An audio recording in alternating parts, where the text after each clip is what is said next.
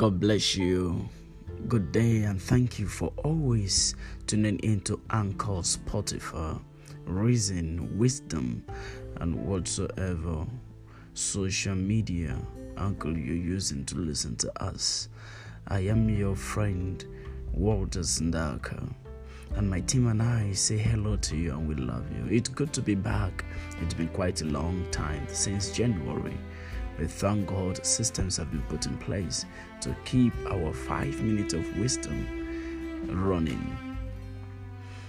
It's our prayer that after listening to the previous and the present recordings, the Lord Himself, the God of the heavens and the armies of hosts, shall enlighten your understanding and your mind, that you may know what is the gift of God that has been given unto you, and how the gift can be made profitable to mankind in this generation and generations to come. Every man is created for a season, every man is created for a dispensation, and your time may you not miss it in the name of Jesus.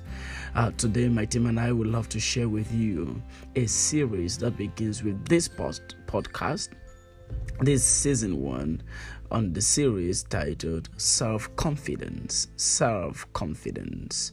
Ladies and gentlemen, without self confidence, no man is going to amount to anything in life.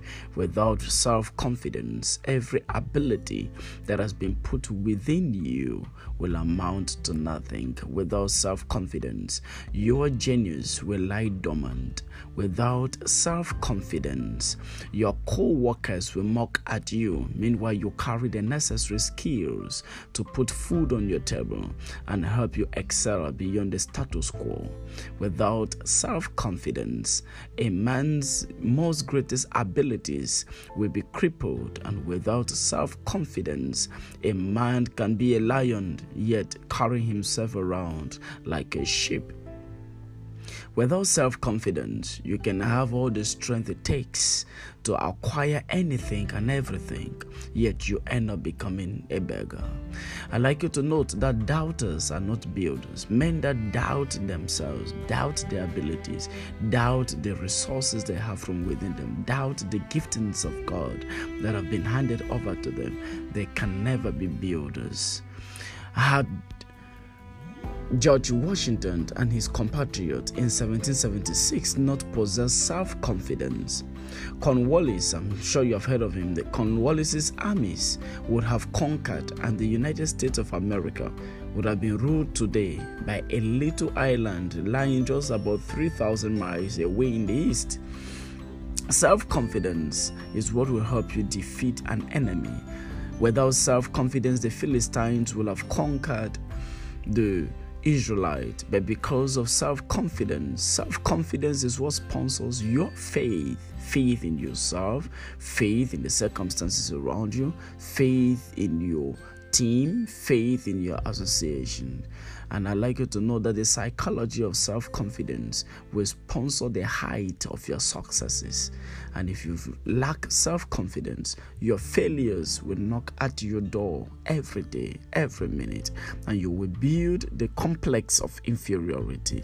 Without self confidence, no achievement would ever get beyond the aim stage. Because everybody gets to aim at something, but it takes confidence to achieve our aims to achieve our aims. Our aims are in themselves worthless. Many people have vague sort of aims, but they get nowhere because they lack the self confidence to create definite plans to attaining their aims. Fear is the main enemy of self confidence, and every person comes into this world cursed to some extent with six basic fears, all of which must be mastered before one may develop sufficient self confidence to maintain or attain outstanding success. Now, the, these six basic fears include the fear of criticism, the fear of ill health, the fear of poverty, the fear of old age, the fear of loss of love of, of some loved one that we we ordinarily call jealousy, or the fear of death. But I like you to note that you were born with just two fears the fear of sound, and the fear of height. That is why when a child is born, if you shout, the child will cry. If you throw the child up and catch the child, the child will shiver. And that's to make you understand that every other fear you have in life is acquired, acquired by the circumstances society has imposed on you, acquired by the suggestions society has given you, and by the lessons teachers have taught you in class. You have acquired fears that God never created you with. Now, space will not permit me to describe a lot about this because of time, but I'd like you to note, therefore, the fear of criticism is placed at the head of the list because it is perhaps the most common and one of the most destructive of the entire sex. I'd like you to note that there is nothing you're ever going to do in life and you will not attract critics. Critics are actually fans in disguise who are not bold enough to tell you congratulations for what you have done. I hope this blesses you. Thank you for staying right up to the sixth minute, and we pray that this will help you develop courage. Bible speaking in 2 Timothy 1 7, God has given you the spirit of courage of a sound mind, of boldness, not of fear and timidity.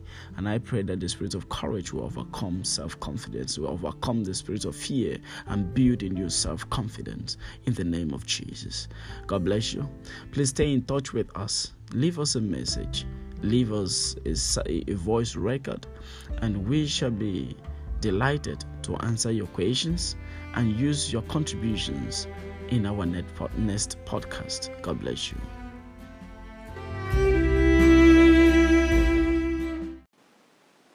Wow. Good morning, sir. Thank you very much. It takes self-confidence to achieve your your dream. Wow. Your aim. Okay. Thank you very much, sir. I've learned a lot and uh, it's uh, it's really encouraging because I myself am I'm that kind of a person that I lack self-confidence, especially in my place of service. And this message alone, I don't know, it is helping. Thank you very much. And I'm so ready to, to take that bold step of self confidence. Thank you very much, sir.